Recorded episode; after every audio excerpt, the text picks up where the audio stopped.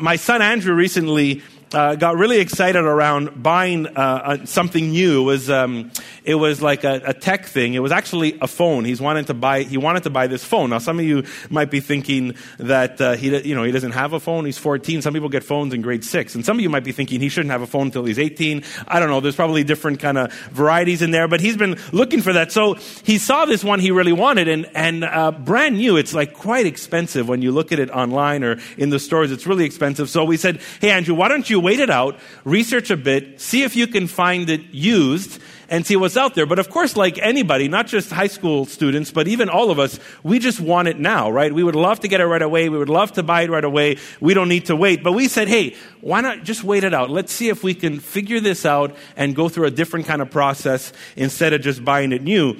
And we said, let's try it. So he did. He kind of said, hey, you know what? I'll try it. I'll try and go your route and not my route. And so we, we waited it out. We researched online. A couple of used ones came up and we landed on one that was looked like a really, really good option. It was hard to know if it's legit because sometimes when you see a great price on online, Garage Seller, Kijiji, you wonder, right? They actually tell you when you buy a phone, uh, you know, kind of check this, this, and that.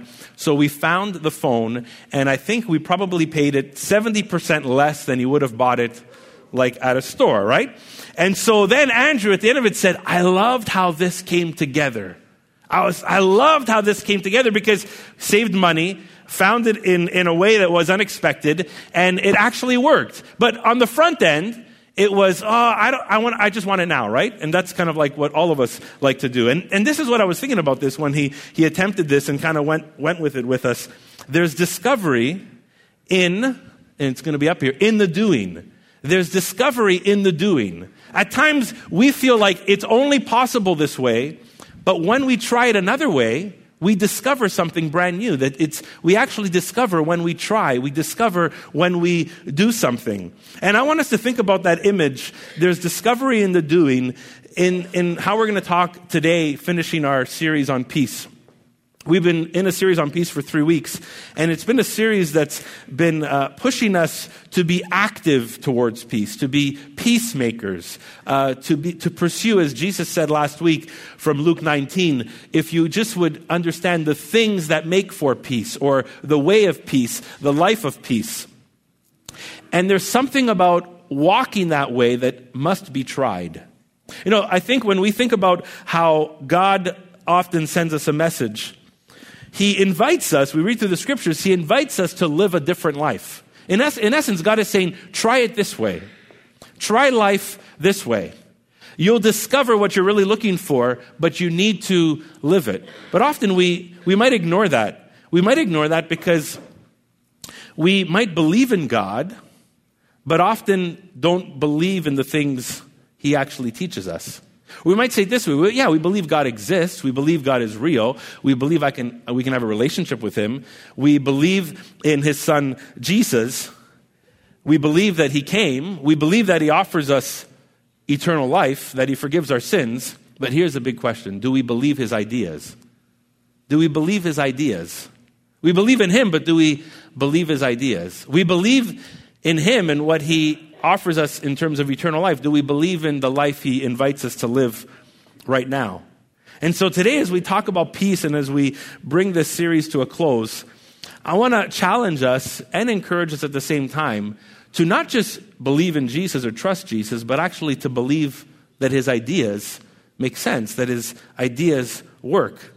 There's, and I'll, I'll, put up another phrase. Instead of discovery in the doing, there's peace in the practice. And if there's one phrase we can just remember today, it's this phrase there's peace in the practice. Last week, we looked at a text where Jesus weeps over the city of Jerusalem, weeps over the people of Israel, because they did not pursue the things that make for peace.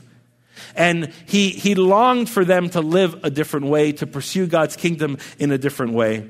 And we looked at how that affects the world and how often we, we want to pursue winning or peace in ways that often don't reflect the ways of Jesus. And we looked at it more globally last week. Today I want to get into it in a personal way. And really ask this question like, how would Jesus have you and I seek peace? How would you and I, you, Jesus want us to seek the things that make for peace?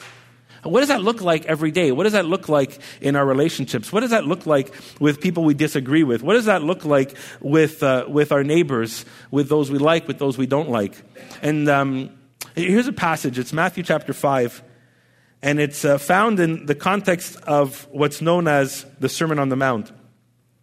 Uh, Matthew chapter 5, verse 38 to 48. If you got your Bibles, turn to them. It's going to be on the screen as well. And we'll read these words. And this is Jesus' teachings. And let, let's read them together. Let's see if they challenge us in things that make for peace. Verse 38 You have heard that it was said, eye for an eye and tooth for a tooth. But I tell you, do not resist an evil person. If anyone slaps you on the right cheek, turn to them the other cheek also. And if anyone wants to sue you and take your shirt, hand over your coat as well. If anyone forces you to go one mile, go with them two miles. Give to the one who asks you, and do not turn away from the one who wants to borrow from you. You have heard that it was said, Love your neighbor and hate your enemy.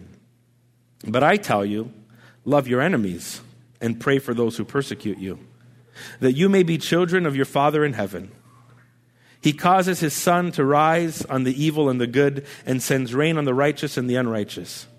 If you love those who love you, what reward will you get? Are not even the tax collectors doing that? And if you greet only your own people, what are you doing more than others? Do not even pagans do that? Be perfect, therefore, as your heavenly Father is perfect.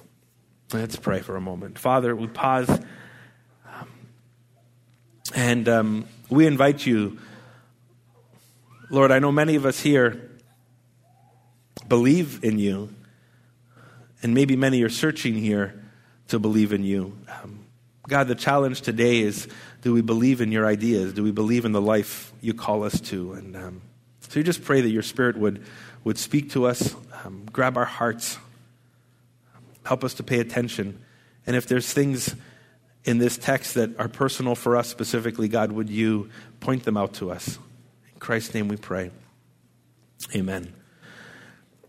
I mean, I think if there's a text where Jesus gets practical in peacemaking, he doesn't say peace here, but if it there's a text that gets practical. I think it's this one because if you go back to verses 1 to 8 in chapter 5, Jesus actually starts this Sermon on the Mount with which what is called the Beatitudes. They're, they're these phrases of blessing or what it means to be, live a blessed life, or in some versions it says happy, a happy life. And he says things that are countercultural. Blessed are the meek. Blessed are the poor in spirit. He says later in verse 7 or 8, blessed are the peacemakers. He even says, Blessed are those who are persecuted. That's countercultural. But Jesus says there's something about that kind of life to pursue meekness, to be poor in spirit, to be a peacemaker, to, to know that you will be persecuted. There's a blessing there that you don't understand unless you believe not just in Jesus, but the ideas of Jesus. And so when we read verse 38 to 48, that's kind of fleshing out verse 1 to 8. As we read through the Sermon on the Mount, especially these verses here, it's fleshing out how do you pursue this life of being blessed as a peacemaker, being blessed as one who is persecuted, being blessed as one who's meek. And so it fleshes that out in verses 38 to 48. Think of peace for a second. I mean, how many people generally think of peace this, with this sign? Keep calm and carry on. That's kind of like the cultural model for peace which really makes sense in a, only a few situations. When it's really bad traffic and you're fed up of it and you're like, keep calm and carry on, right? It's like, it's this mantra that way. When, when you're in the grocery line and it's really busy, like this time of year, and there's like 10 people in front of you, and there's, maybe there's someone in the front, maybe it's an older lady and she starts pulling out her coupons and then she, she, she doesn't have a, an ATM card. She pays cash and she wants to count. And you're like 10 people behind and there's so much groceries. You're like, keep calm and carry on, right? Maybe it's a crying baby that is upset or uh, nervous and difficult, and you're just like, keep calm and carry on. Often we see those posts on Facebook My baby's going nuts in the mall. Help me. Um, but Jesus hits us with serious examples in, not that the other ones aren't as serious, but, but Jesus hits us with serious examples when the rubber meets the road with peace. It's not about finding peace on your commute to work, although Jesus can calm our hearts even in those situations. It's not about finding a Zen moment in your backyard and saying, I'm going to keep calm. But it's, it's seeking peace in situations that have the power to rob you of peace and have the power to challenge your pursuit of peace, your seeking of peace, your life of peace.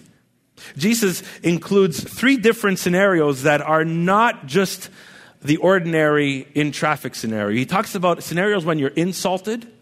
He talks about a scenario when you're persecuted, when you're oppressed. He speaks about your enemies.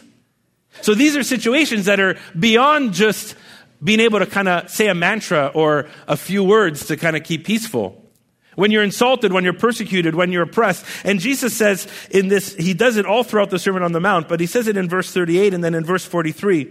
He begins to teach and he says, You've heard this said, but now I want to tell you this.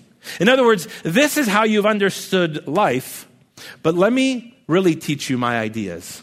Let me bring this to progression. Let me bring this to a climax of what it means to live this kind of life that I'm proclaiming about God's kingdom. So Jesus moves us to a new kind of living in the Sermon on the Mount, and especially in these couple of passages.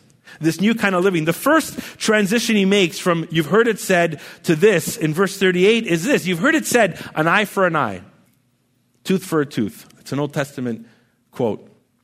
But now I tell you, something different. Don't resist the evil person. Or don't use violence to resist the evil person.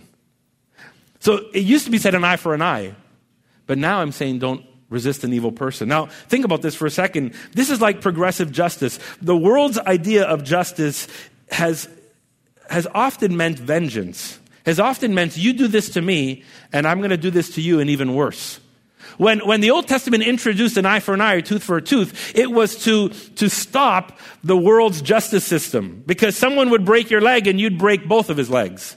Someone would crack your arm and you'd crack both of their arms. Someone would kill one of your children and you'd kill their whole family. So an eye for an eye, tooth for a tooth was progress from the world's justice system to what God began to introduce in the Old Testament with this phrase, an eye for an eye, tooth for a tooth. So it would stop the escalating hate. It would stop the escalation. At least it would be equal. And people wouldn't respond even worse than they were hurt or abused.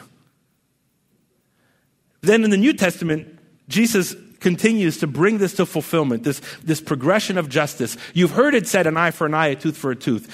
It's not the world system, but this is at least equal. But here, let me tell you this don't resist the evil person, or don't use violence to resist evil. Jesus' kind of justice is one that shows the exuberant love and grace of God that will surprise people. Because it's not, I'm going to hurt you worse than you hurt me. It's not, I'm going to hurt you as much as you've hurt me. It's, I'm going to respond to you in a completely different way so we can pursue peace. So there are these signs of peace that to react and behave in such a way that Jesus leads us to is to surprise people with God's grace and his love, which is a path towards peace. The first incident he talks about being insulted when someone uh, with their right hand would slap you across the cheek.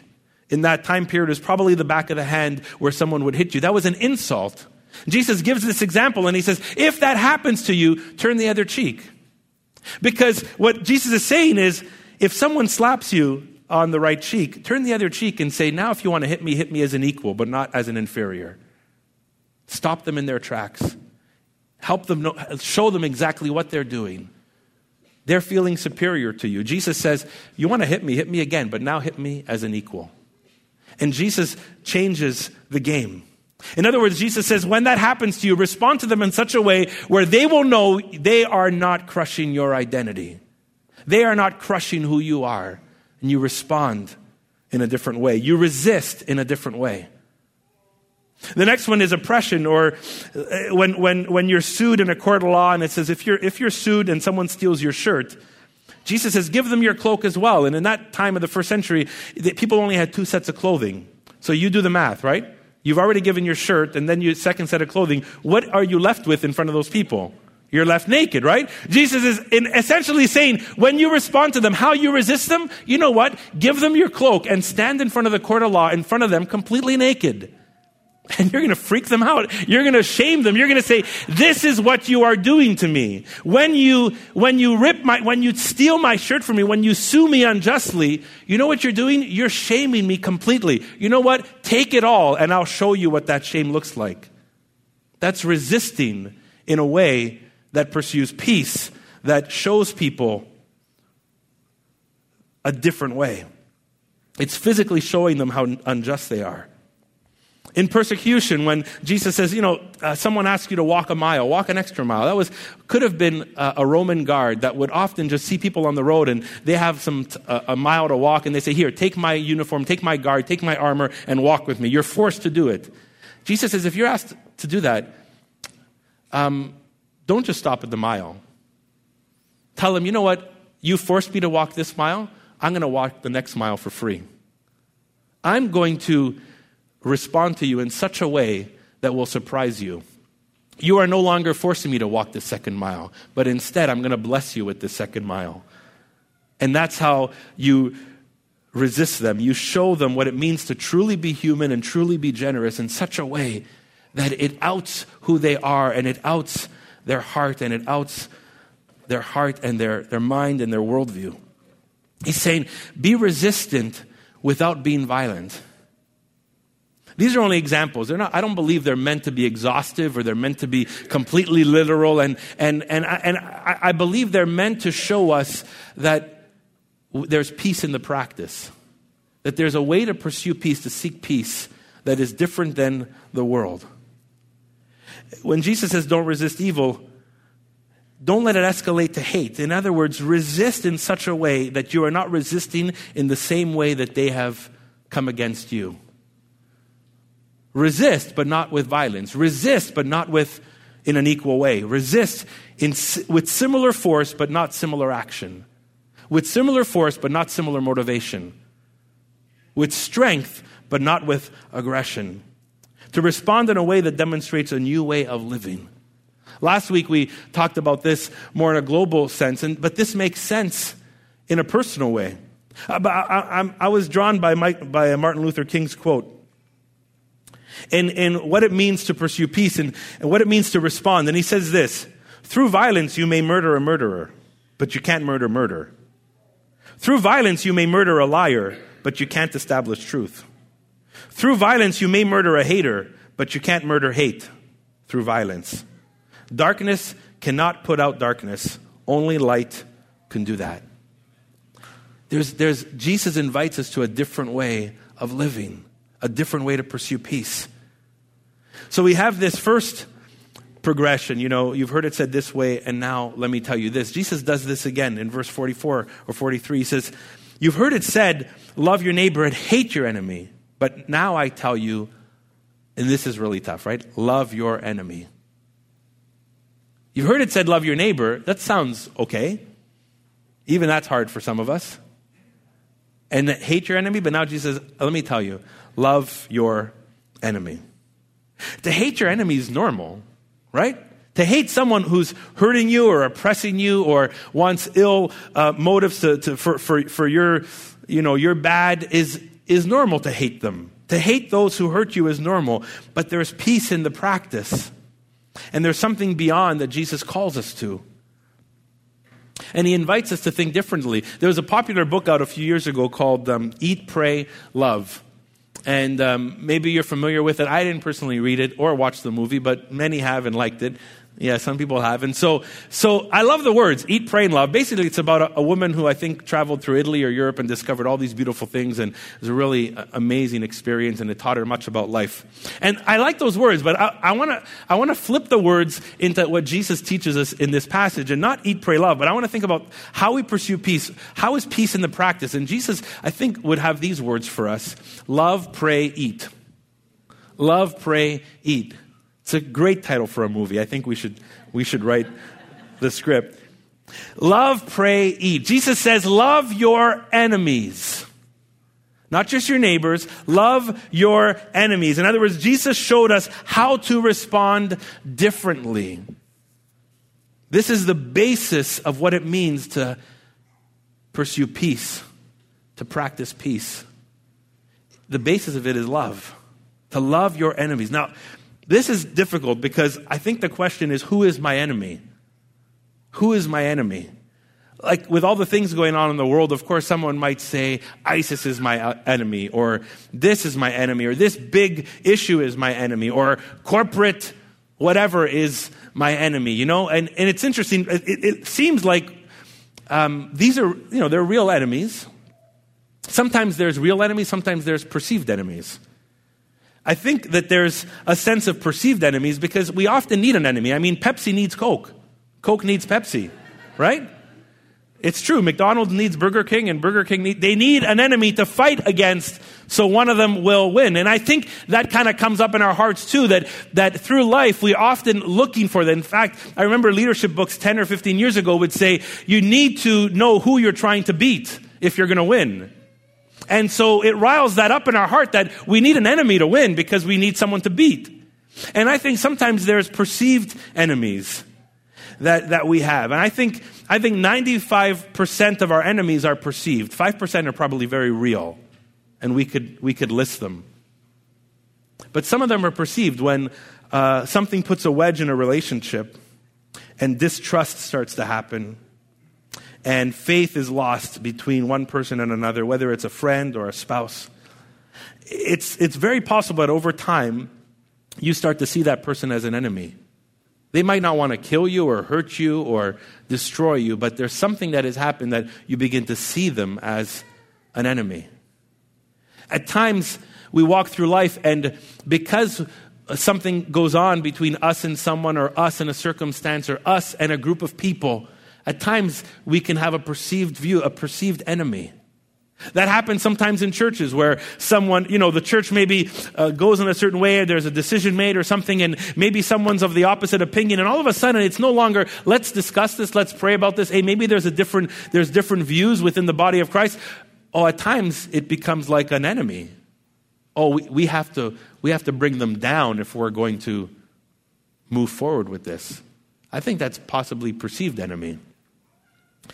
So to understand, is there perceived enemies?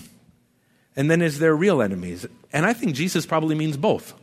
Your perceived enemy, because as you begin to love them, you can start to recognize oh, maybe they're not my enemy. But then there's the real enemies that really do want to hurt you. And I think Jesus' words really rub against us here to challenge us to love those who hate us, to love those who want to hurt us, to love those who want wrong or ill for us there's an example um, of maybe more of a perceived enemy, but how many of you guys know that, that fast food chain in the States, uh, Chick fil A? It's, uh, you know, it's a great fast food place in the States. I think there's 17, 1800 um, you know, stores all across the States. And it was founded by a Christian named Truett Cathy. And in fact, one of the unique things they do, different from every other chain is that they're closed on Sundays. For them and their employees, they give everybody a Sabbath, and they still do well financially. Um, there was a controversy a year or two ago because in a casual conversation in the news, the COO, Dan Cathy, was just was asked about his view on, on same-sex marriage and homosexuality, and he, he wasn't there to like state an opinion. He wasn't there to say, this is what my company believes. He wasn't there to have some like platform for this. He was just asked in an interview, and he just let, shared his, his view. And it wasn't, you know, culturally taken well. He's, he said, you know, I, I, don't, I don't think that that works with my belief system, with my understanding of scriptures. So this whole controversy came out, and people started to protest Chick Fil A, and uh, there was protest lines, and people were calling for people to, to, you know, kind of boycott them and everything. And something really interesting happened. Um, so many people took sides, but Dan Cathy decided to make friends he decided to make friends. And he made friends with someone named Shane, uh, Shane uh, Windmeyer, who's a gay activist, who's the director of Campus Pride, who's gay himself and is married to a man. And he decided to make friends. And there was an article written, several articles on this, because people were so surprised that Dan Cathy started to become friends with this person, even though he had a difference of opinion and different convictions. And Windmeyer was quoted saying that Cathy has become my friend, that Dan Cathy has become my friend. We spend time together. And this is what um, Shane writes. He says, Dan expressed a sincere interest in my life, wanting to get to know me on a personal level. He wanted to know about where I grew up, my family, my faith, even my husband Tommy. In return, I learned about his wife and kids and gained an appreciation for his devout belief in Jesus Christ and his commitment to being a follower of Christ more than a Christian. Dan expressed regret and genuine sadness that he heard of people being treated unkindly in the name of Chick fil A, but he offered no apologies for his genuine beliefs about marriage. And he, he, the article goes on to say how they will spend time together and get to know each other, even though they have a difference of opinion. Dan Cathy said, Some people will make this person my enemy, but I'm not going to do that. I'm not going to do that. Even though we differ in our convictions, love does that. Love pursues us towards that. Jesus says, Pray. Pray for those who persecute you. Pray for those who persecute you. What do you think happens when you pray for people that persecute you? What do you think happens when you pray for those people maybe you perceive that are persecuting you? But even those who are really truly persecuting, here are some possible outcomes. God can soften their heart towards you, and maybe they'll stop persecuting you. God might give you resolve and courage to stand, to be resilient, even though you are persecuted. God can change the circumstances.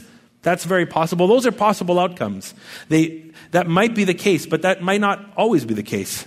But I think a definite outcome when we pray for those who persecute us is that God changes our heart in how we see them.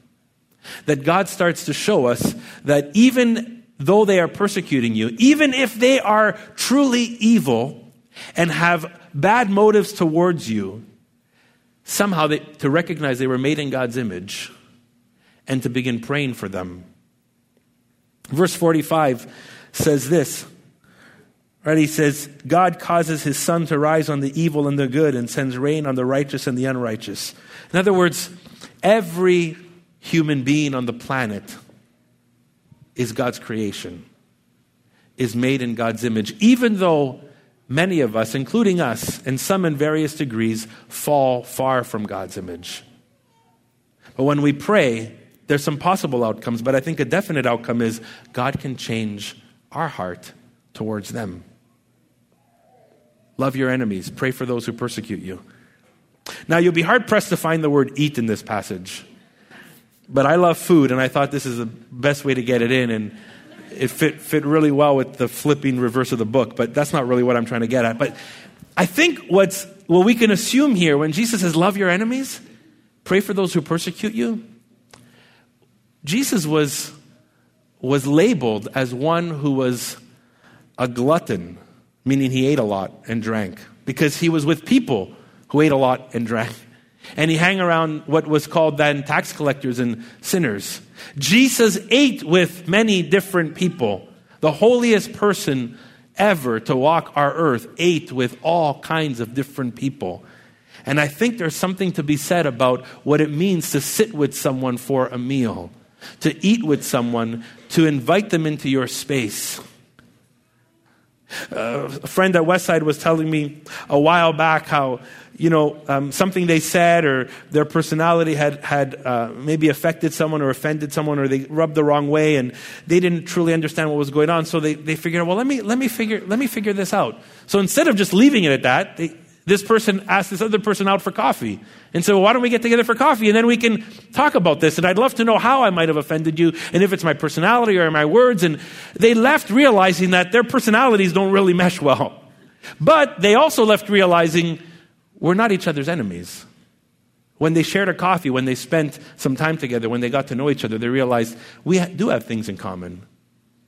Doesn't mean that you're going to be a perfect fit and you're going to be my buddy and we're going to spend time together and let's go golf together. But it does mean that there's opportunity to grow together. Let me share one story before I come to a close in a few minutes. And it just blew me away, this story. A woman by the name of Mary Johnson. Her son was killed several years ago at the age of 20 by another 16 year old teenager named Israel in the area of Minneapolis. And as you read her story, you recognize that there was nothing more that she wanted than to have justice, than to bring this boy not just to justice or court, but to make sure that he had a life sentence and maybe even worse than that. She wanted justice and maybe on the verge of even vengeance. But she had she wrestled so much because there was something going on her she was a believer, she was a Christian, and there was something going on in her that she just could not let go. And it was an unrest in her heart. It was, she felt like a prisoner because, because she had hatred in her heart for this person, obviously, right, who killed her son. It's easy to hate your enemies. She joined a support group with other moms that are in a similar situation, which is a bad societal understanding in the first place. Imagine that there are support groups for moms whose kids have been killed by other teenagers. That says a lot. She joined this support group and she started to meet with this group regularly. And over time, the group had encouraged the moms to get to a place where they would be able to reach out to the person who killed their child. Because of the unrest and unforgiveness and turmoil that was going on in these mothers' hearts. Mary felt that, that, that she needed to do that, that she needed to reach out to Israel, who had killed her son. When she made the request, Israel was in prison. He was shocked. In fact, he was so shocked it took him nine months to agree to meet with her. Nine months. He just, he says, I can't believe it. I don't think this is a good idea. I don't want to do it. It took him nine months to say yes to the request for Mary to meet him. And they eventually met. And they didn't have many words to say to each other. And they wondered, what what do we do here? And he wondered, what are we doing here? And she said, why don't we just start to get to know each other? Why don't we just start to talk? And step by step, they got to know each other. Israel was released 17 years later from the time of conviction. And Mary did something uh, out of the ordinary.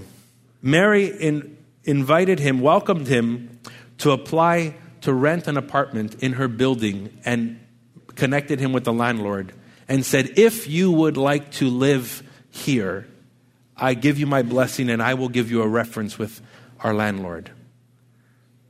And he, he was shocked because she she she describes this in an interesting way she said my belief was leading me towards this but she said to be honest i was selfish because I needed to get rid of the unforgiveness in my heart. I needed to get rid of the pain and the turmoil that was in my heart, and I did not know what else to do but to somehow be able to practice peace. And so she did this, she made this step. And today, they share a porch in Minneapolis. They, they live in the same apartment building and they share a porch, Mary and Israel. I mean, that, you're looking at that and think, probably thinking, I don't, I don't think I could do that. But I, I think that there's something so incredibly powerful about that when we say, do we believe Jesus and do we believe in his ideas?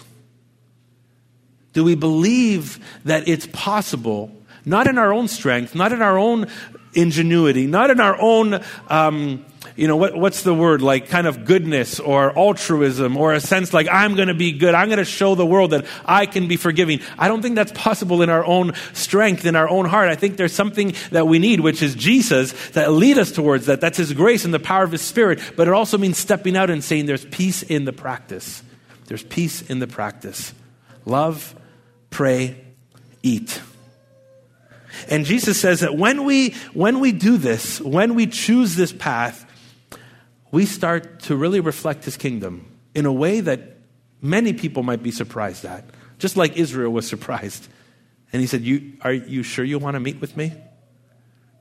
Took him nine months to say yes. But Jesus says this in verse 44 He says, and this is another version, in that way you will be acting as true children of your Father in heaven. In other words, when you live this way, when you live the way of peace, when you love not only your neighbors, but grow to love your enemies, love, pray, eat, you will be acting as true children of your Father in heaven. It begins to reflect his kingdom. It begins to reflect Jesus, who the scripture says is the exact representation of the Father. That's huge. The Apostle Paul, in one of his letters, said this about God, God's kingdom. He, he said this He said, The kingdom of God is not a matter of eating and drinking, but of righteousness, peace, and joy in the Holy Spirit. Because anyone who serves Christ in this way is pleasing to God and receives human approval. There's something about living this way that changes the game. Going to ask you to stand as we close today and, and just to, to, to call us to this moment of reflection. I, I, believe this, this last series has probably been difficult for some of us, including myself, to, to not just say, I'm searching for peace, not just say, I want peace. You know, when we come to Christmas Eve celebration, we're definitely going to invite all of us to find our hope and peace in Jesus. There is, there is that, there's power in that. But the last few weeks have been about us uh, seeking peace not just for ourselves, but seeking peace for those around us, for the world around us, to do our part to be people who pursue peace, who are peacemakers.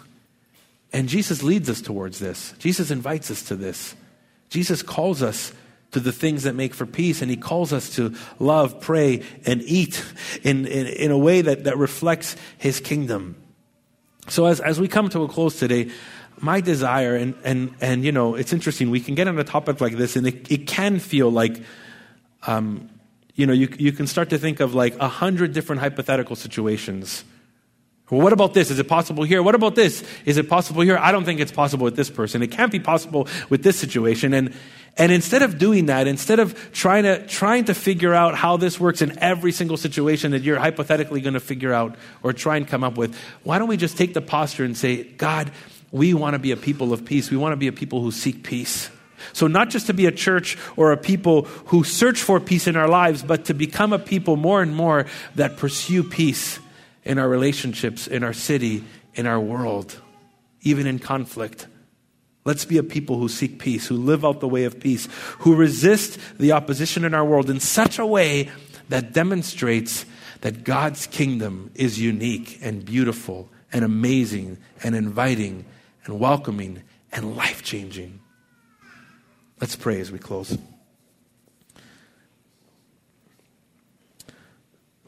Father, not for a minute do, could I pretend that um, this teaching of Jesus specifically is an easy one.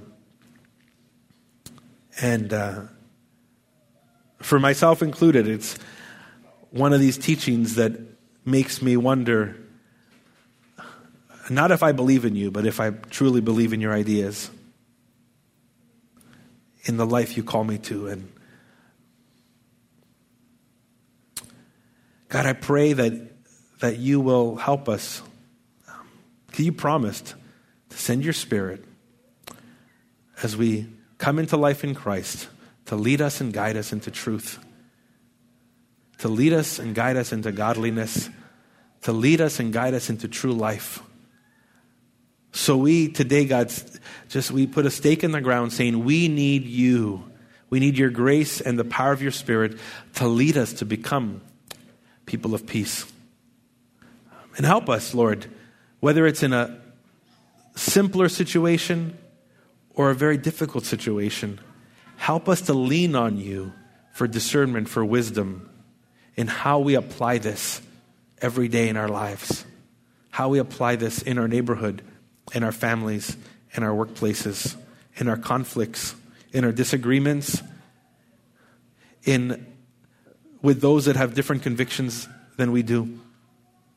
And even in those, not just our perceived enemies, even our real enemies. Lord, help us. Give us your grace and your spirit to be people that um, demonstrate a new way of living. God, we long for that because there's peace in the practice, there's discovery in the doing. And we await these difficult moments when we will look and we will recognize in that moment, wow, you have been with us, you have led us through, you have shown us another way. God, I pray for some that maybe find themselves in situations that are extremely difficult to discern this with. And um, Lord, we thank you that, that that you are with them. You're leading them, guiding them.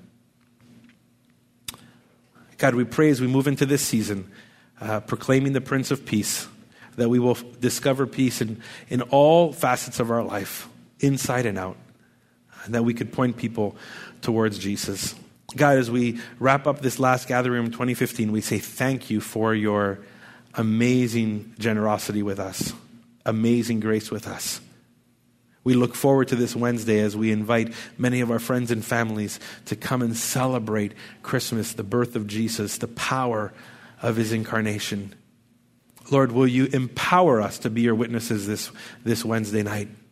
Will you empower us and anoint us to be people that, um, that will be used by you to sow seeds of your incredible gospel in our friends and family and neighbors and city? Um, be with all the, the planning and prep and the teams involved. Um, and we just look forward to an amazing night together in celebration. In Jesus' name we pray. Amen.